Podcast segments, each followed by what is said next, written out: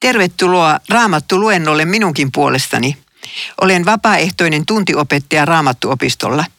Varsinainen elämäntehtäväni on ollut Ilosanomapiirin opettaminen Japanissa, Suomessa ja ympäri maailmaa. Lokakuun kahdeskymmenesensimmäinen ja toisena päivänä pidämme Ilosanomapiirin vetäjäkurssin Raamattuopistolla. Tervetuloa mukaan. Raamattupiiri on lyömätön työmuoto tämän pimenevän maailmanajan keskellä. Tällä kertaa tutkimme apostolien tekoja. Siitä olen valinnut tarkempaan käsittelyyn apostoli Paavalin vierailut kahteen suurkaupunkiin. Haasteet, jotka hän Korintissa ja Efesoksessa kohtasi, muistuttavat suuresti meidän aikamme kristikunnan haasteita.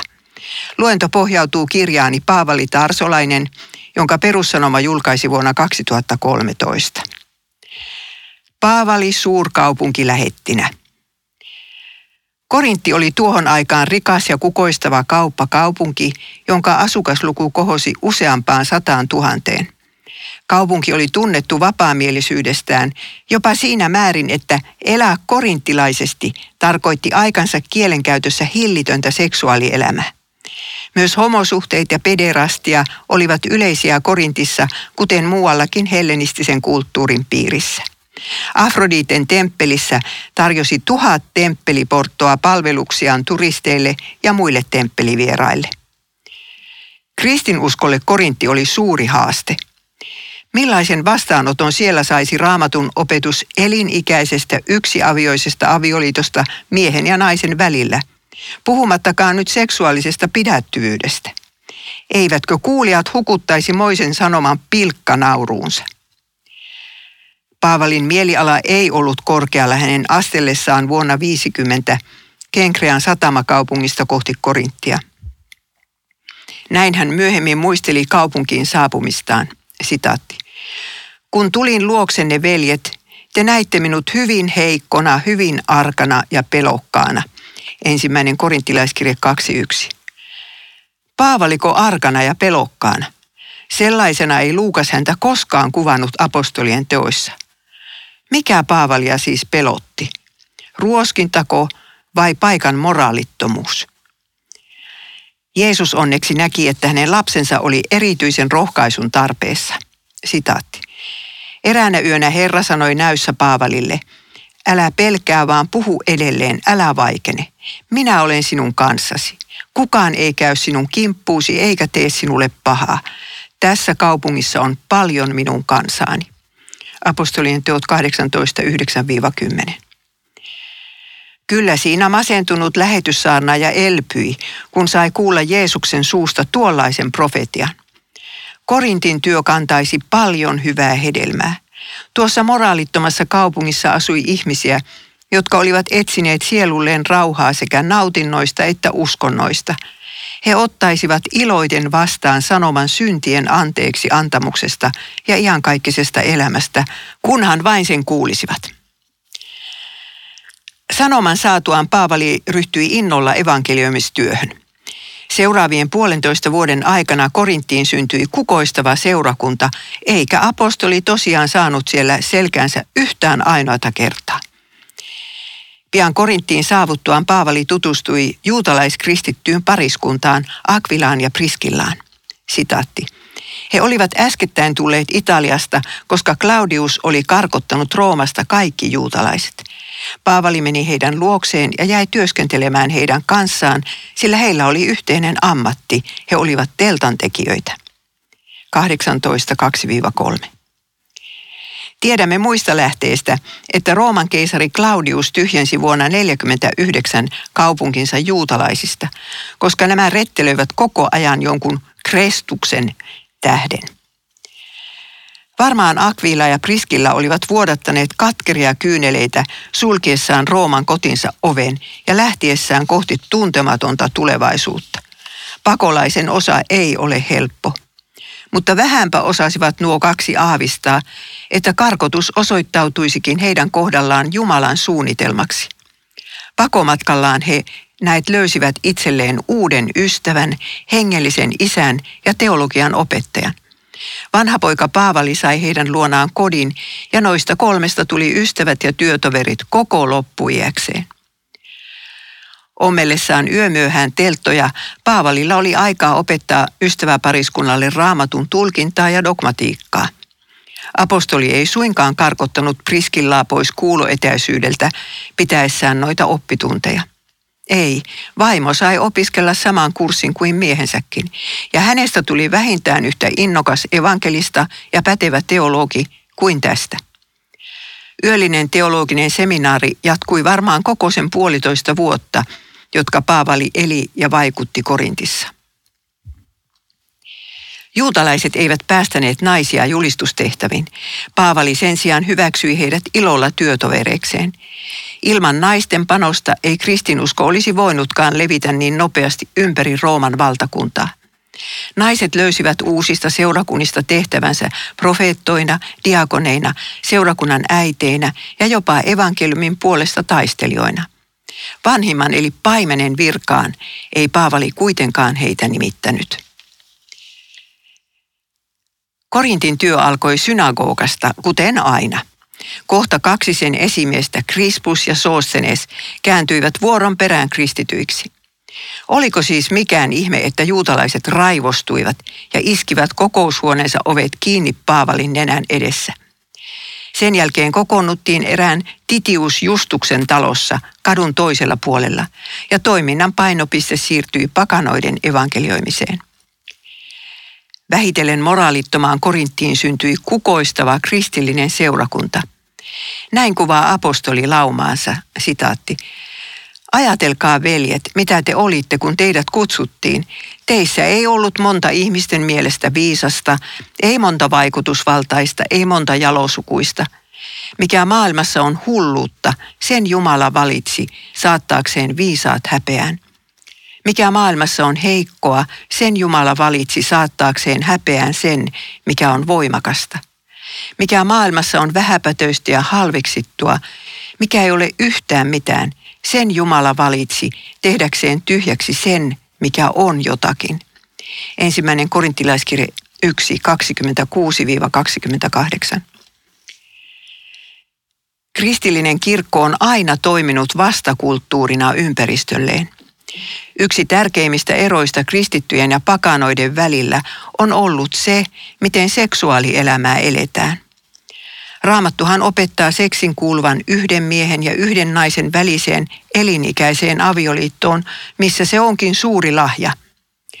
Kaikkien muiden on elettävä elämänsä selibaatissa ja käytettävä seksuaalienergiansa vaikkapa lähimmäisen auttamiseen. Onkin sanottu, että se täysin uusi moraaliohje, jonka kristinusko on tuonut tähän maailmaan, on itsensä hillitseminen ja seksuaalinen pidättyvyys. Tämän opetuksen kuuli nyt Korintin kaupunki ja hämmästyi. Kristittyjen asenne seksiä kohtaan oli Korintin pakanoiden mielestä jotain ennen kuulumatonta. Mutta sen sijaan, että tällainen opetus olisi karkottanut heidät evankeliumin sanoman äärestä, se vetikin heitä vastustamattomasti puoleensa. Kun kaikki seksuaaliset suuntaukset ja vaihtoehdot on moneen kertaan kokeiltu, jää jäljelle vain yksinäisyys ja tyhjyys. Sen tiesivät korintilaiset omasta kokemuksestaan. Kristittyjä katsellessaan moni rikkinäinen ihminen kysyi itseltään, olisiko uusi alku hänellekin vielä mahdollinen. Voisiko kaiken tekemänsä todellakin nollata ja saada anteeksi? Useat temppeliportot ja Kenkreän sataman ilotytöt, samoin kuin uhkapelurit, parittajat ja pornoluolien pitäjät, kastettiin, minkä jälkeen he eivät enää eläneetkään korintilaisesti. Naapurit ja sukulaiset seurasivat vierestä, miten epärehellinen mies muuttui rehelliseksi ja moraaliton nainen moraaliseksi. Miten kristittyjen perhe-elämä kohentui ja lapset olivat ikionnellisia saadessaan itselleen aivan uudenlaisen isän ja äidin.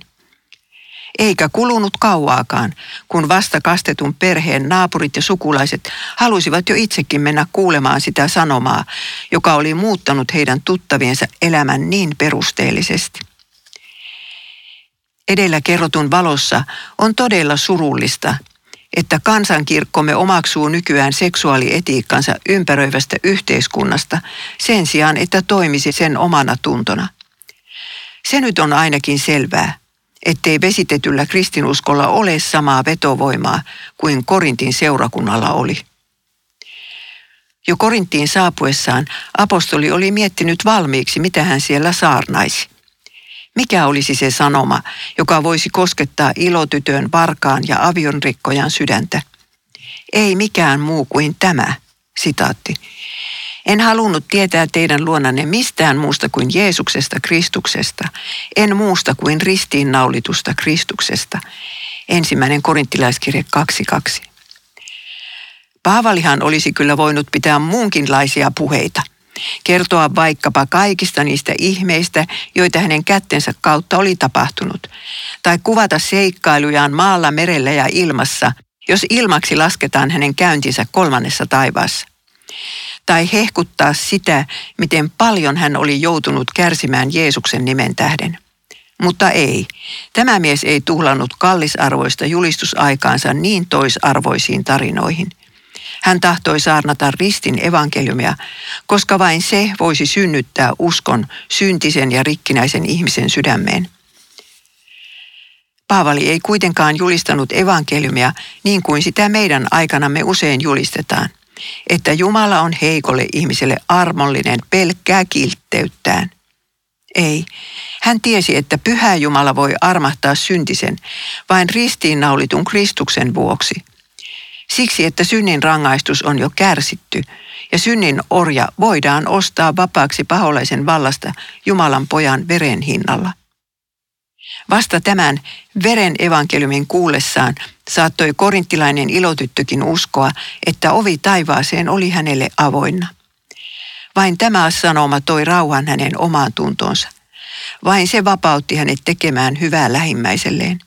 Ja vain siitä voimme mekin tunnistaa, onko kuulemamme julistus oikea vai väärää. Oikea evankeliumi perustuu näet aina Jeesuksen ristiin ja hänen vereensä. Puolentoista vuoden kuluttua puhkesi Korintissakin mellakka. Asialla olivat taas juutalaiset. Tällä kertaa Paavali kuitenkin säästyi selkäsaunalta, kuten Jeesus oli hänelle luvannut. Sitaatti. Gallion ollessa Akaian maakunnan käskynhaltijana juutalaiset nousivat yksissä tuumin Paavalia vastaan. He veivät hänet käskynhaltijan tuomioistuimen eteen ja sanoivat, tämä mies houkuttelee ihmisiä palvelemaan Jumalaa lainvastaisella tavalla. Mutta ennen kuin Paavali ehti vastata, Gallio sanoi, juutalaiset, jos olisi kyseessä rikos tai törkeä ilkityö, olisi oikein ja kohtuullista, että kärsivällisesti kuuntelisin teitä. Mutta kun te riitelette sanoista ja nimistä ja omista laistanne, se on teidän asianne. Siinä minä en rupea tuomariksi. Hän ajoi heidät pois tuomioistuimen edestä. kahdeksantoista kaksitoista seitsemäntoista. Mellakan jälkeen Paavali katsoi tehtävänsä Korintissa päättyneen ja lähti kotimatkalle. Vuosi oli viisikymmentäkaksi jälkeen Kristuksen. Miltä hän lie apostolista tuntunut, kun hän muutaman vuoden kuluttua kuuli tämänkin kaupungin kristittyjen kääntyneen häntä ja hänen opetustaan vastaan. Varmasti se oli hänelle monta kertaa suurempi suru kuin kaikki hänen saamansa selkäsaunat yhteensä. Taikauskoinen Efesos. Vuonna viisikymmentäkolme alkoi Paavalin kolmas lähetysmatka, jota kesti vuoteen viisikymmentäseitsemän saakka. Tällä kertaa hän suuntasi kulkunsa Efesokseen, Rooman Aasian provinssin pääkaupunkiin. Kaupungilla oli hyvä sijainti, sitä ympäröivät viljavat vainiot ja metsäiset vuoret. Tieyhteydetkin olivat hyvät ja erinomainen satama sijaitsi vähän matkan päässä. Karavaanit toivat tavaraa Eufratilta Roomaan lähetettäväksi. Efesos oli Rooman valtakunnan itäisten osien suuri uskonnollinen keskus. Siellä sijaitsi yksi antiikin maailman seitsemästä ihmeestä, Artemis-jumalattaren mahtava marmoritemppeli, joka oli neljä kertaa suurempi kuin Ateenan Partenon. Temppelissä väitettiin säilytettävän taivaasta maahan pudonnutta jumalattaren kuvapatsasta. Ehkä kysymyksessä oli meteoriitti. Artemis oli kreikkalainen metsästyksen jumalatar, jonka palvontaan oli Efesoksessa sekoittunut idän hedelmällisyysriittejä. Temppeliprostituutio kukoisti ja moraalittomuus levisi sitä kautta tavallisen kansan keskuuteen. temppelin ympärillä pyöri suuri bisnes. Pyhinvaeltajia virtasi kaupunkiin läheltä ja kaukaa. Matkamuistoina heille myytiin Artemiksen monirintaisia patsaita ja temppelin pienoismalleja. Samoin matkailija voi ostaa onnettomuuksilta suojelevia maagisia lippusia, joita kutsuttiin Efesoksen kirjeiksi. Taikuus ja noituus rehottivat. Joka puolella vilisi eri uskontojen pappeja, henkien manaajia, taikureita, enteiden selittäjiä ja ihmeparantajia. Tällainen epäjumalan palvelus asetti kristinuskolle yhtä suuren haasteen kuin uusi uskonnollisuus meidän aikamme kirkoille. Paavali otti haasteen vastaan. Aivan ensimmäiseksi Efesokseen saavuttuaan hän joutui kuitenkin selvittelemään kastekysymystä. Seurakunta ei ollut vielä olemassa, mutta tusinan verran ihmisiä oli jo kastettu. Outoa oli se, etteivät he olleet saaneet pyhää henkeä kasteensa yhteydessä. Syykin selvisi pian. Heidät oli kastettu vain Johanneksen kasteella. Paavali selitti noille kahdelletoista, mitä kristillinen kaste tarkoittaa ja miten se suoritetaan. Johanneksen kaste ei tuonut mukanaan pyhää henkeä ja syntien anteeksi saamista, toisin kuin Jeesuksen nimeen suoritettu kaste. Sitaatti. Tämän kuultuaan he ottivat kasteen Herran Jeesuksen nimeen, ja kun Paavali pani kätensä heidän päälleen, pyhä henki tuli heihin, ja he puhuivat kielillä ja profeetoivat. kahdeksantoista viisi kuusi Synagogan kanssa koitettiin tehdä yhteistyötä, mutta tulos oli sama kuin aina. Sitaatti.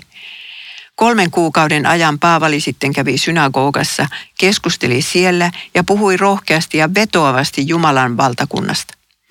Kun muutamat kuitenkin kovettivat sydämensä eivätkä uskoneet, vaan puhuivat Herran tiestä pahaa kaikkien kuullen. Paavali lähti heidän luotaan ja vei opetuslapset mukanaan. Siitä alkaen hän opetti ja keskusteli päivittäin Tyrannoksen koulussa. kahdeksantoista kahdeksan yhdeksän Efesoksen seurakunnan Jumalan palvelukset pidettiin kodeissa. Kodit olivat tuohon aikaan sen verran pieniä, että yli viidenkymmenen hengen kokoukset eivät tulleet kysymykseen. Jumalan palveluspaikkoja täytyi siis olla todella paljon. Evankeliumiskokouksia varten vuokrattiin kokoustilaa Tyrannoksen koulusta. Ilmeisesti luentosalia saatiin käyttää vain siestan aikana, kun varsinaiset oppilaat olivat päivälevolla. Paavali teki kotikäyntejä ja hoiti nuorten kristittyjen sielua monin kyynelin. Kodeissa hän johti keskustelupiirejä, joita tekisi mieli kutsua raamattupiireiksi. Samalla Paavalin työtoverit perustivat seurakuntia myös ympäröiviin kaupunkeihin. Itse asiassa evankeliumi eteni niin nopeasti, että kahden lyhyen vuoden aikana koko Aasian maakunta tuli tuntemaan Jeesuksen nimen. Tulos oli se, että jotkut juutalaiset henkien manajat alkoivat käyttää Jeesuksen nimeä omiin tarkoituksiinsa. Sitaatti. Karkottaessaan sairaista pahoja henkiä he sanoivat, minä vannotan teitä sen Jeesuksen nimessä, jota Paavali julistaa. Näin tekivät myös juutalaisen ylipapin Skeuaksen seitsemän poikaa, mutta paha henki vastasi heille, Jeesuksen minä tunnen ja Paavalin tiedän, mutta keitä te olette? Ja mies, jossa oli paha henki, ryntäsi heidän kimppuunsa, nujersi heidät kaikki ja runteli heitä niin, että heidän oli alasti ja verissä päin paettava talosta. Tämä tuli Efesoksessa sekä juutalaisten että kreikkalaisten tietoon, ja pelko valtasi kaikki, ja Herran Jeesuksen nimeä ylistettiin suuresti. kahdeksantoista kolmetoista seitsemäntoista Tämän jutun kuullessaan efesolaiset tajusivat, ettei kuka tahansa voi komennella demoneja Jeesuksen nimessä, kuten Paavali voi. He myös näkivät, etteivät pahat henget voi vahingoittaa ihmistä, joka uskoo Jeesukseen ja on kastettu hänen nimeensä. Efesoksessa tapahtui runsaasti ihmeitä. Sitaatti. Jumala teki ennen näkemättömiä voimatekoja Paavalin kätten kautta. Jopa pääliinoja ja muita Paavalin käyttämiä vaatekappaleita vietiin sairaiden päälle ja taudit kaikkosivat ja pahat henget lähtivät pois. yhdeksäntoista yksitoista kaksitoista Tuollaisia tunnustekoja tarvittiin, että kaupungin noidat, taikurit ja ihmeparantajat olisivat tulleet vakuuttuneiksi kristittyjen Jumalan voimasta. Paavalin suorittamista ihmeistä ei puhuta apostolien teoissa ja kirjeissä kuin muutaman harvan kerran. Niitä kuitenkin tapahtui. On tärkeää huomata, ettei Paavali hehkuttanut näillä parantumistapauksilla kertoissaan lähetysmatkoistaan apostolin tekoja kirjoittavalle Luukkaalle.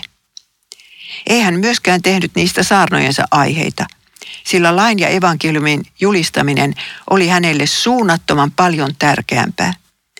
Tässä asiassa aikamme äärikarismaatikkojen pitäisi ottaa oppia Paavalista.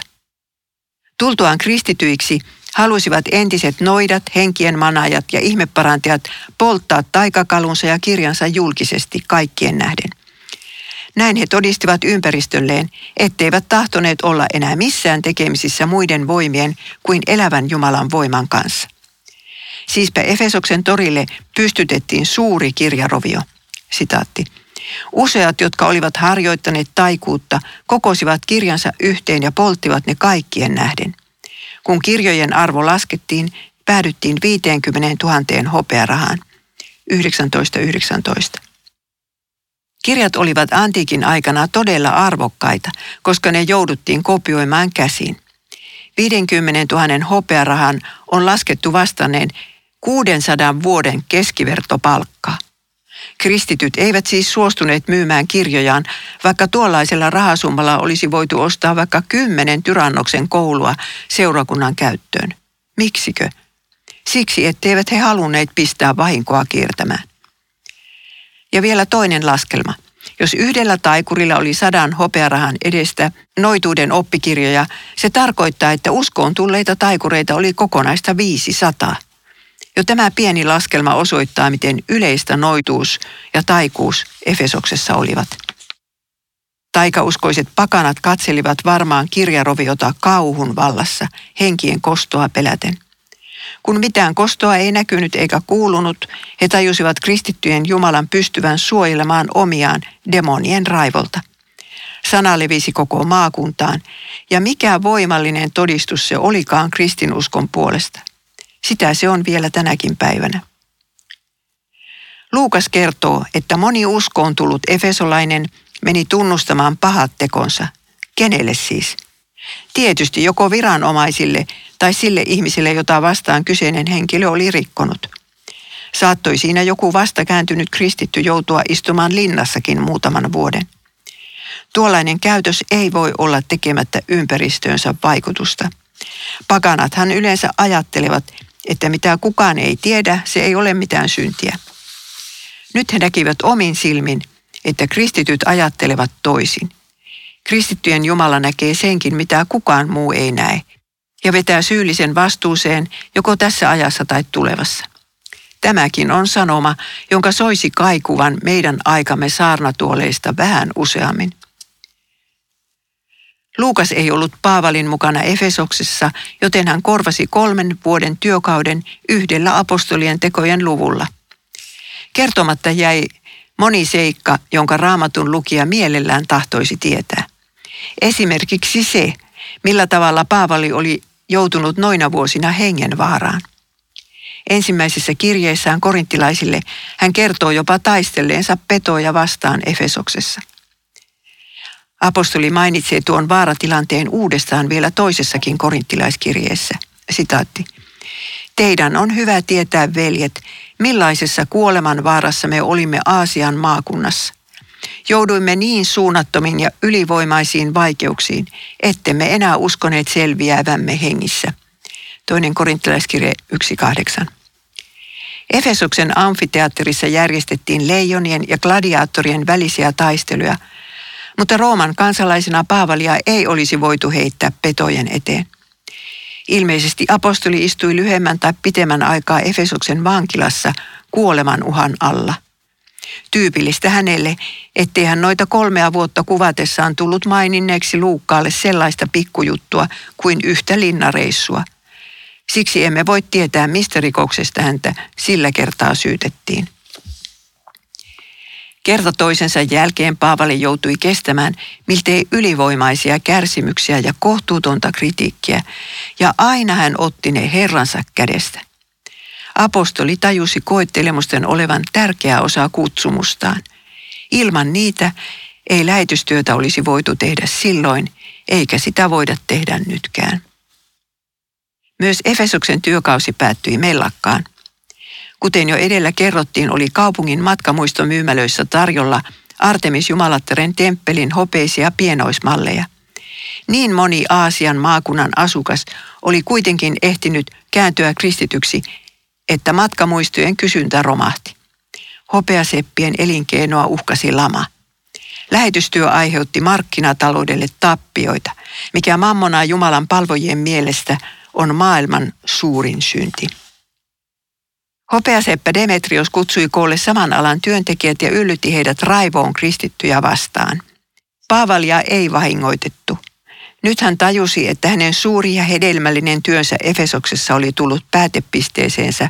Kolmas lähetysmatka oli ohi. Vuosi oli viisikymmentäkuusi jälkeen Kristuksen.